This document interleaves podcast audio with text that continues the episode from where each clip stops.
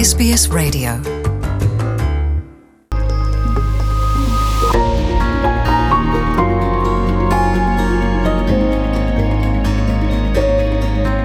Como as pessoas não indígenas podem ser defensoras ou aliadas dos povos aborígenes e das ilhas do Estreito de Torres na Austrália? A escritora Summer May Finlay, em seu editorial para a NITV, relata sua própria experiência como uma mulher aborígene. Abre aspas, como uma mulher do povo Yorta Yorta, levarei uma vida inteira para entender completamente o que significa ser uma mulher aborígene. Minha mãe é aborígene e fui cercada pelas sutilezas da cultura antes mesmo de nascer. Quando eu tinha 20, 30 anos, eu estava cercada pela cultura tanto no meu local de trabalho quanto na minha vida pessoal e aprendi ainda mais sobre o que significa praticá-la todos os dias. Segundo ela, esperar que não indígenas compreendam a complexidade, a cultura e os desafios que os aborígenes enfrentam hoje é um processo muito mais complexo. Abre aspas, eu entendo, os não indígenas não estão cercados pela cultura aborígene como nós que somos aborígenes. Não espero que as pessoas entendam todas as nuances, a política, o preconceito inconsciente que nos cerca. Mas mesmo assim, isso não impede de pessoas deixarem de ser apenas simpatizantes da causa para serem defensoras ativas da luta pelo reconhecimento dos povos indígenas da Austrália. Nós representamos apenas 3% da população australiana, diz a escritora. Não podemos fazer a nossa voz ser ouvida sem os nossos aliados.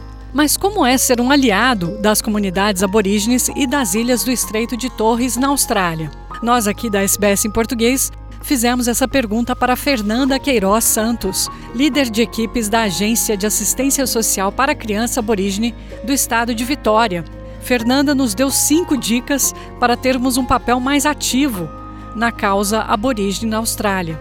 Para ela, em primeiro lugar, o importante é saber mais, ter interesse pela história e desafios enfrentados pelas comunidades indígenas.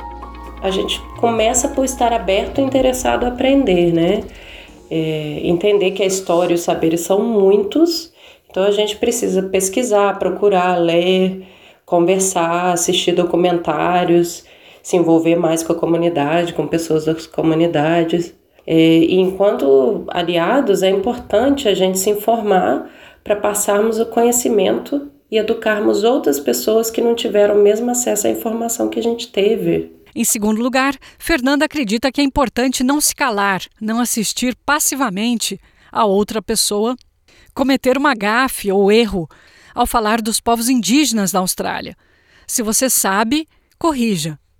Uma segunda coisa seria quem cala consente. Então, assim, toda essa informação que a gente consegue adquirir, a gente tem que passar em qualquer oportunidade. Ouvir uma besteira, um desrespeito, um racismo, é, discriminação ou falta de informação correta, é importante a gente rebater e defender porque muitas vezes pode ser exaustivo a população indígena ter que ficar educando todo mundo, né? Eles não têm condição de fazer isso. Então, se você sabe um pouco e tem uma situação que, que tá lá com pessoas não indígenas, alguém fala uma besteira, ou se você percebe alguma situação na rua de discriminação, vá lá e, e mostre seu apoio, né? É muito importante as pessoas se sentirem apoiado, apoiadas e é muito importante as outras pessoas serem educadas também.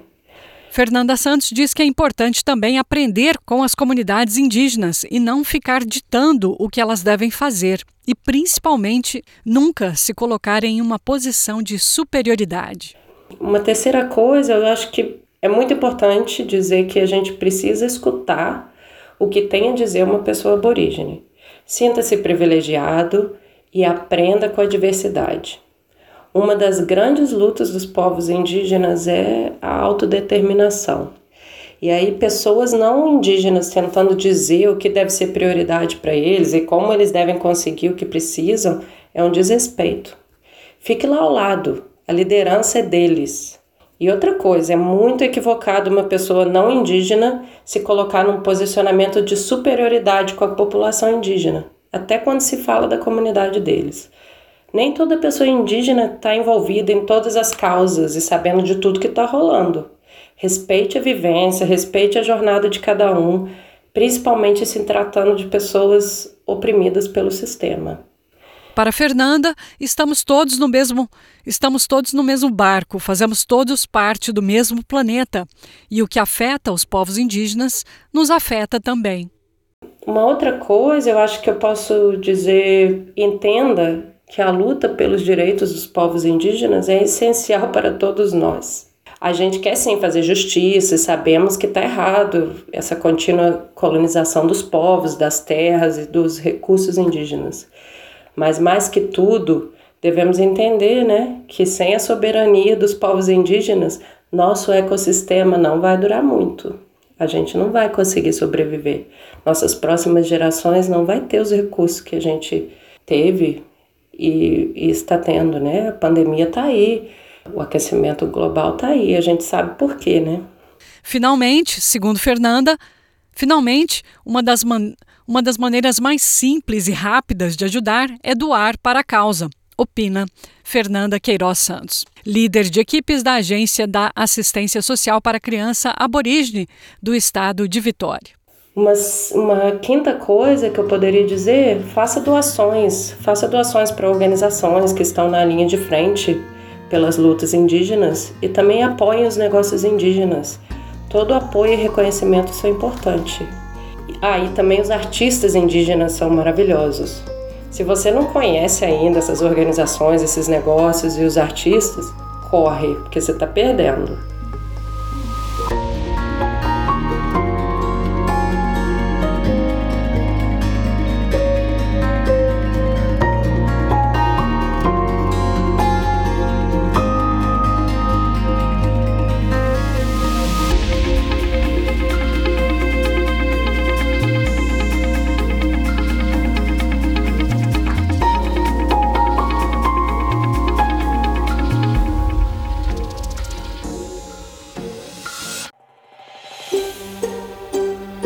Want to hear more stories like this?